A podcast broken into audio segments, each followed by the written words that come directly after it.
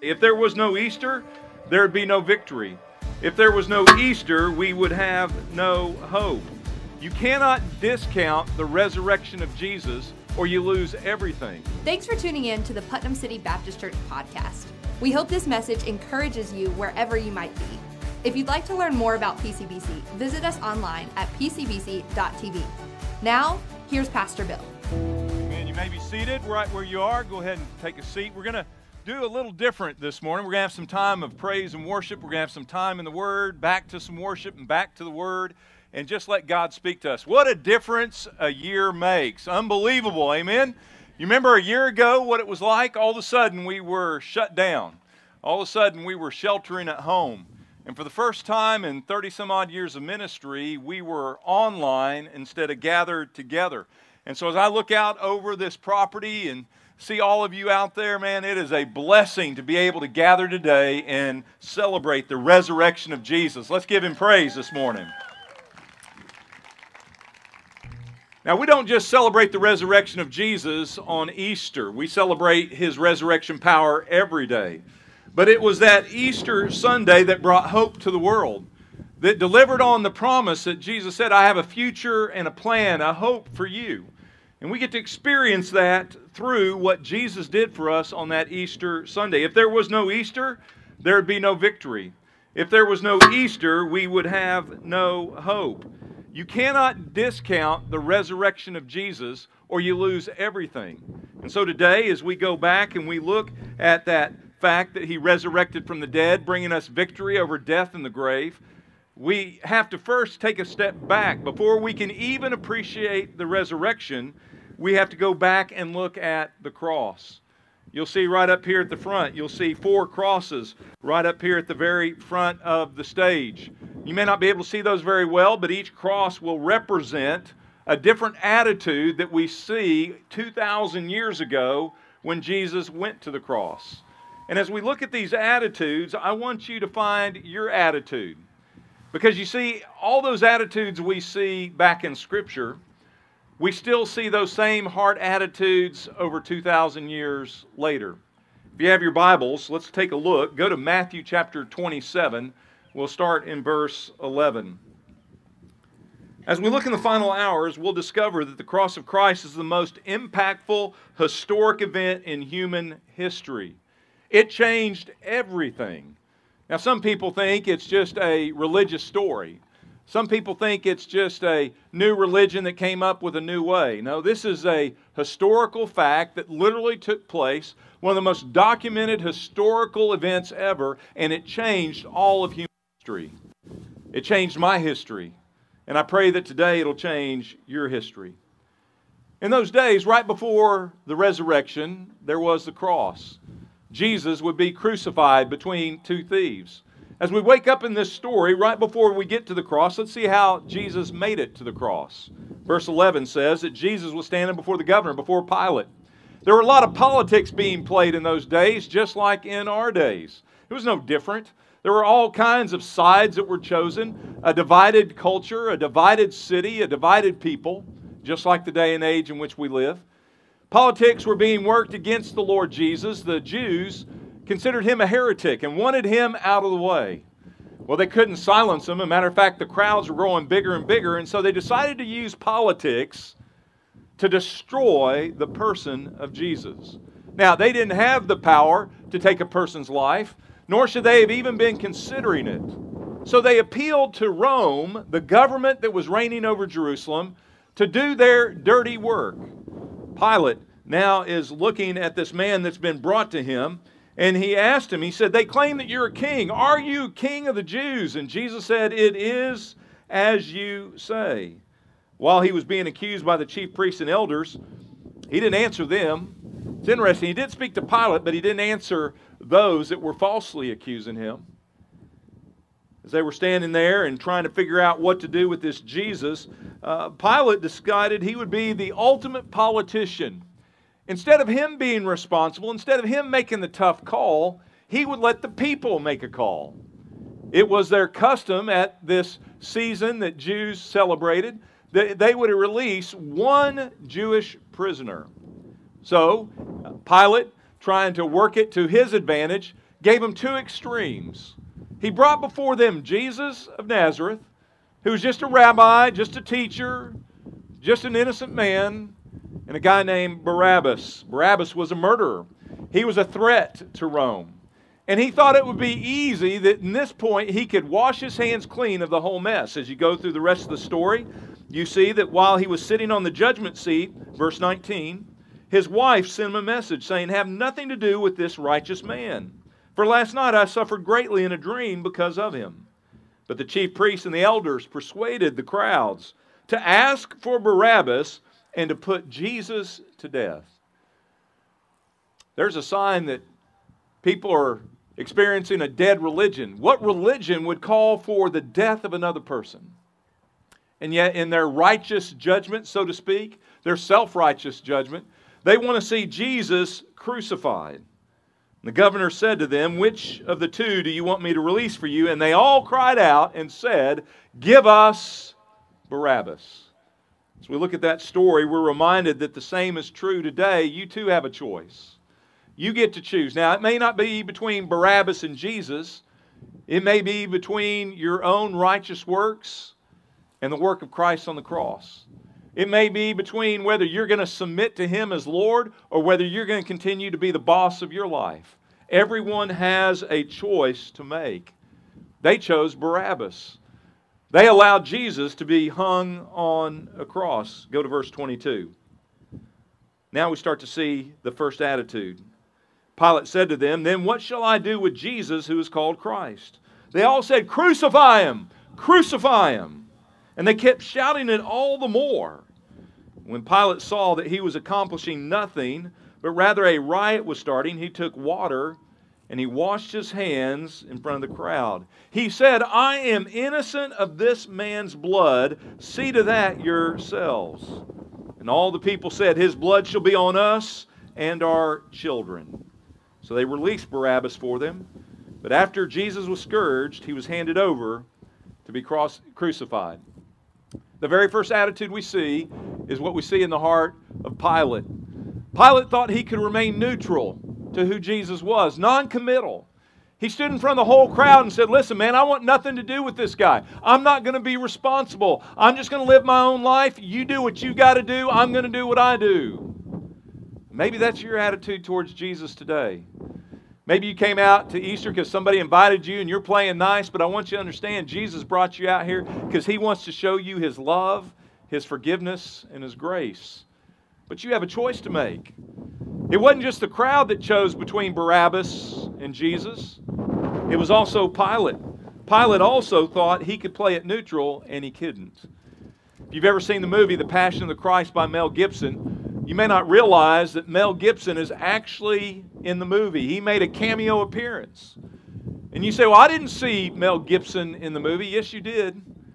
When they were nailing Jesus to the cross, he inserted his hands to hold the spike and to drive in the nails. And he wanted to make a statement, not just to his crew, to the whole world. And he has publicly stated, "I used my hands because I wanted to make that profession that I know it was my sin that crucified Christ. It was my life that had fallen short of the glory of God. And because of my sin, Jesus died. I nailed Him to the cross. It wasn't the Romans, it was me." And what a great reminder to each and every one of us that we cannot wash our hands of the cross. That what we may look like jewelry to hang around our neck or we may hang up on the walls in our homes was actually God's judgment being poured out. Why? Because of my sin and because of yours. Because all of us have sinned and fallen short of the glory of God. Let me show you the second attitude quickly. Drop down to verse 32. Luke 23, verse 32. There were two others who were also being crucified that day. They were criminals. They should have been on a cross. They had done evil. They were now under the justice of Rome. Jesus, an innocent man, hung between the two. And when they came to the place called the Skull, they crucified Him and the criminals, one on the right, the other on the left. But Jesus was saying, "Father, forgive them, for they do not know what they are doing." And the soldiers, they were casting lots, dividing up His garments among themselves. Can you picture this? You can already see thief on his right, another thief on his left, and Jesus hanging in the middle.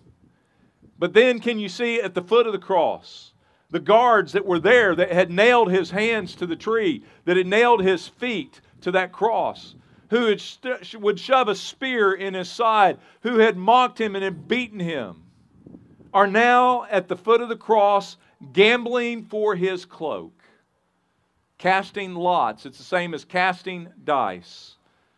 And in that second attitude, the first attitude, we see those who would try to be noncommittal. In the second attitude, we see those who were gambling right there at the foot of the cross. They were so close, and yet they were 1,000 miles away. They had crucified thousands and thousands before Christ. And yet at the foot of this cross where they now were, they knew he was an innocent man. They knew he had been framed. They knew they were doing the dirty work of the Jewish people of Jerusalem. And yet, instead of recognizing Jesus for who he was, they're playing games at the foot of the cross.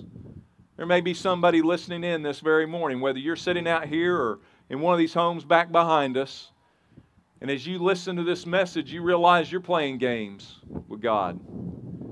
Oh, you may be showing up for Easter. You may have bought a brand new outfit. You may be looking pretty on the outside, but you're playing games on the inside, just like these soldiers that were at the foot of the cross. Don't gamble. Don't gamble with tomorrow. Nobody is guaranteed tomorrow. I remember when I had first become a Christian back in Enid, Oklahoma, and I remember it wasn't just a few weeks later that the drug pen of our town, some of you have heard that story before, a guy named Ronnie Plato accepted Christ at the invitation of our pastor who stopped by his home. He was 16 years old.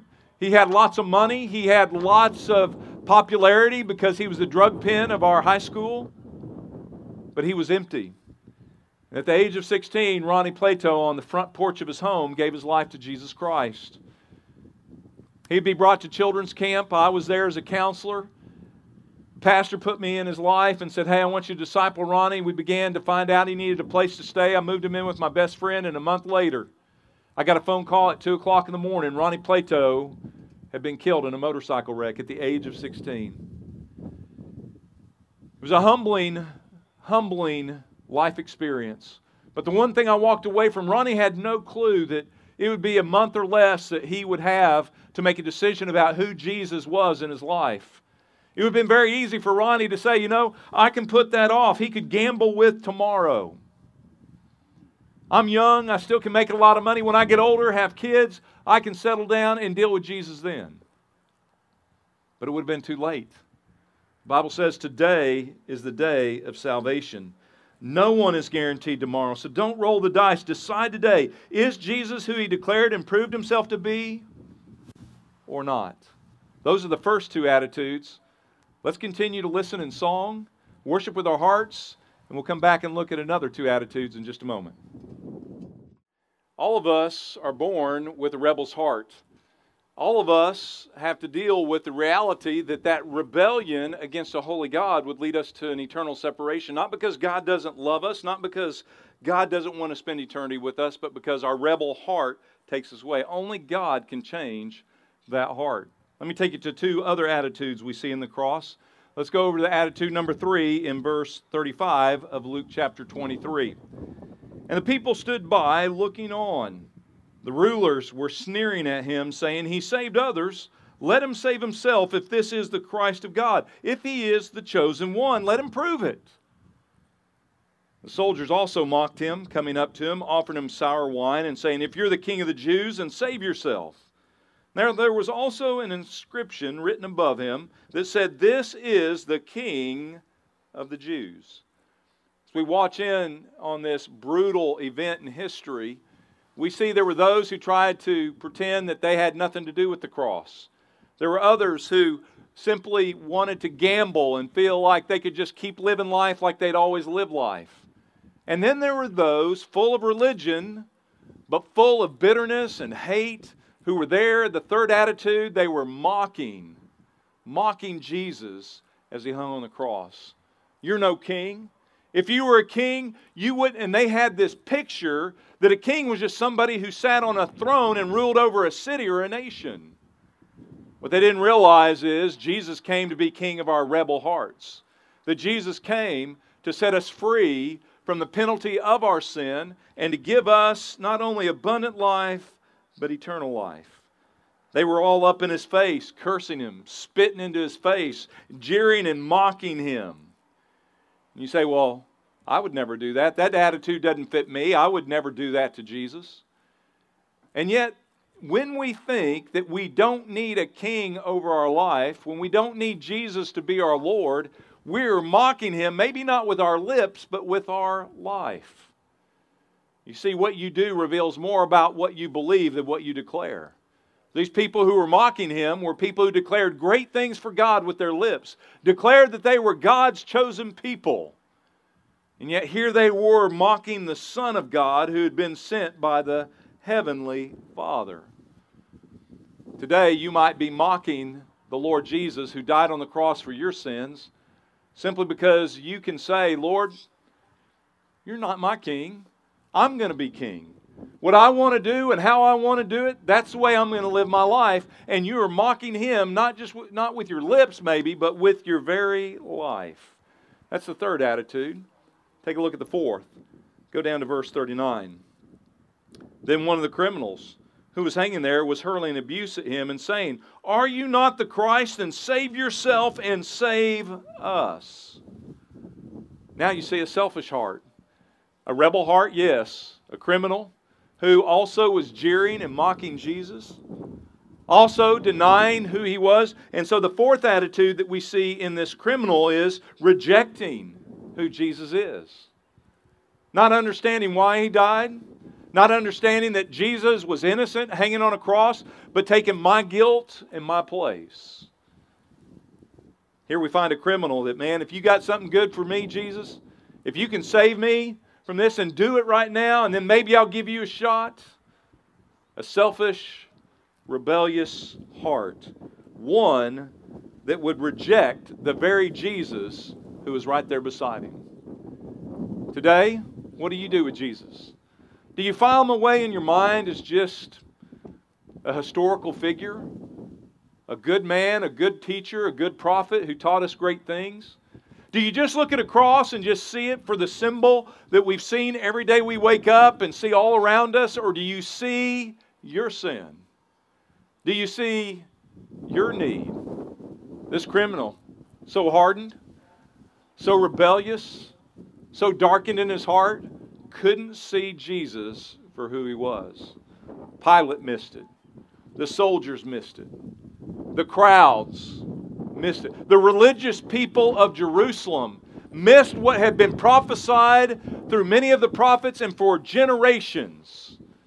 They missed it. And now a guilty man hanging on his cross also misses it. I want to pray for you, and then we're going to worship for just a moment. Would you just bow your heads with me, and would you just pray for just a moment? And before we continue on looking into Scripture, seeing what Jesus did for our sins, let's take a look at Jesus through our own eyes. Maybe like the song you heard before, maybe you need to confess a rebellious heart. Maybe you need to say, Lord, I've been religious, but I don't have a relationship with you. Maybe you've tried to wash your hands of it and say, man, I grew up around Christianity. I know the stories. I can answer the Sunday school questions. But I don't have a relationship with Jesus. Lord, today change that. Lord, take our rebel hearts and make them like yours. God, give us a new heart. For those who know you, Lord, today, may we celebrate you. For those who don't, open the eyes of their heart. They might see their need for a Savior. God, may we celebrate all together and continue to worship you in this moment. For I ask it in Jesus' name. And all God's people said, the wonderful cross made it possible for the overwhelming resurrection. And this morning we've looked at four attitudes of the cross, but that's not the last attitude. There's one more I want you to see. Take a look at it, verses 40 through 43. But there was another criminal. The other criminal on the other side answered, rebuking him, and said, Do you not even fear God, since you are under the same sentence of condemnation? And we indeed are suffering justly, For we are receiving what we deserve for our deeds, but this man has done nothing wrong. And he was saying this, Jesus, remember me when you come into your kingdom. You see, here's the fifth attitude. Attitude that will change everything in your life and all of eternity. It's a realization that you don't have to reject what Christ did. You don't have to gamble with tomorrow. You can have a blessed assurance and know that you have peace with God. A lot of these attitudes, pretty hard in the heart. But then there was one who confessed his rebel heart. There was one who confessed, I need a king. Jesus, when you enter your kingdom, remember me. He connected with the King of Kings and the Lord of Lords. Have you ever recognized your need for a king? Has there been a time in your life where instead of gambling with tomorrow, you said, Lord, I'm going to nail it down today. Lord, I want to be right with you through what you did for me on that wonderful cross. Listen to what Jesus said in verse 43. What he said to this criminal, he could say to your rebel heart this very moment. He said to him, truly I say to you, today you shall be with me in paradise. There's a story told, a true story. A guy named Herbie who had all of his life tried to earn his daddy's love. He grew up in a broken home. His dad, a workaholic, lost his family, lost his son, and they were a divided family.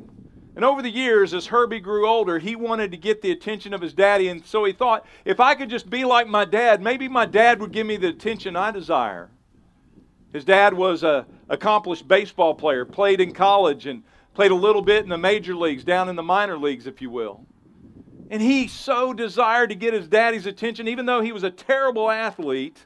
He did everything he could, went out for every baseball team, every baseball camp, just so he could get good enough to get his daddy's attention. When he was older, he was at a camp his dad had paid for and sent him to. They were playing their round-robin tournaments, and he told his dad, Dad, our team made it all the way to the championship. Would you please come and watch us play? His dad never showed up for his games. His dad was always too busy, but this year was different. For that championship game, he looked up in the bleachers and he saw for the first time in a long time, he saw his daddy watching on. Problem was, Herbie wasn't good enough to start in the game. He went running over to his coach and he said, Coach, my dad is here. He's never seen me play ball. Can you put me in just for one inning? And the coach, who was a Christian coach, this was a Christian camp, told him, he said, Herbie, what we'll do, we'll work real hard, and if we can get ahead, I'll get you in the game later in the game. And go sit down. Herbie went and he sat down on the bench and he prayed harder than he'd ever prayed. Lord, give us a lead. Lord, get me in this game. Let my daddy see me play ball just one time. Well, inning after inning after inning, they scratched and they clawed and they fought back and forth. They never had the lead. After 3 or 4 innings, he'd go run into the coach. Coach, can I get in? Coach, can I get in? Herbie, go sit down. Finally, it got to the 9th inning. It almost sounds like a story too good to be true. Documented true story. They were down by several runs, 2 outs. Their number one hitter was stepping into the box. That if he would clear the bases, they would win the game by 1 run. Herbie went running over to the coach, just begging him. He understood this was the last at bat. He said, Coach, I'm begging you. Coach, please, please. Just one time. Just trust me. I got to play in front of my dad. Something happened in the coach's heart at that moment, and he realized that life was bigger than a game and bigger than a championship. The Holy Spirit just kind of broke his heart, and he told his number one batter to go sit down, and he put Herbie in the game. Nobody could believe what they were seeing. Everybody on the team was ticked off and throwing their helmets down on the ground, their gloves over on the bench. Game was over. He was putting Herbie in, and Herbie was the worst batter on the team. Herbie stepped up to the plate. He tried to look like the real deal. You've probably seen it where you kick the dirt, you get down, you spit in your hands, you rub the dirt on, you put it on your jersey to make it look like you've been in the game. And he was going to be the hero for his daddy and for his team. He stepped in to the plate. He put the bat up over his shoulder. The pitcher wound up, threw in the first strike straight down the middle. Herbie closed his eyes, and the ump yelled, "Strike one!" Everybody began to realize what was going on, even the opposite team. Coaches signaled out to the outfield and told their guys, hey, come on in, come on in. It's Herbie. They all came in closer just so in case there was some kind of weird hit that maybe they'd be ready and they could shut the game down. Herbie stepped back up to the plate. Pitcher threw the second ball. Straight down the middle again. Herbie swung this time, but he missed. Strike two. He looked up in the stands. He could see his dad kind of shaking his head. Same thing he'd seen before. His son just wasn't very good. The pitcher began to go into his windup. Herbie's team was already packing the bats and all their gloves and all their equipment ready to go home. And as the pitcher threw that third pitch straight down the middle one more time, Herbie heard a sound he had never heard before. It was the crack of a bat connecting with the ball. And he hit it so well, so good, it was too good to be true. It was like all of time stopped. The ball went sailing over the pitcher's head. It went sailing into the outfield.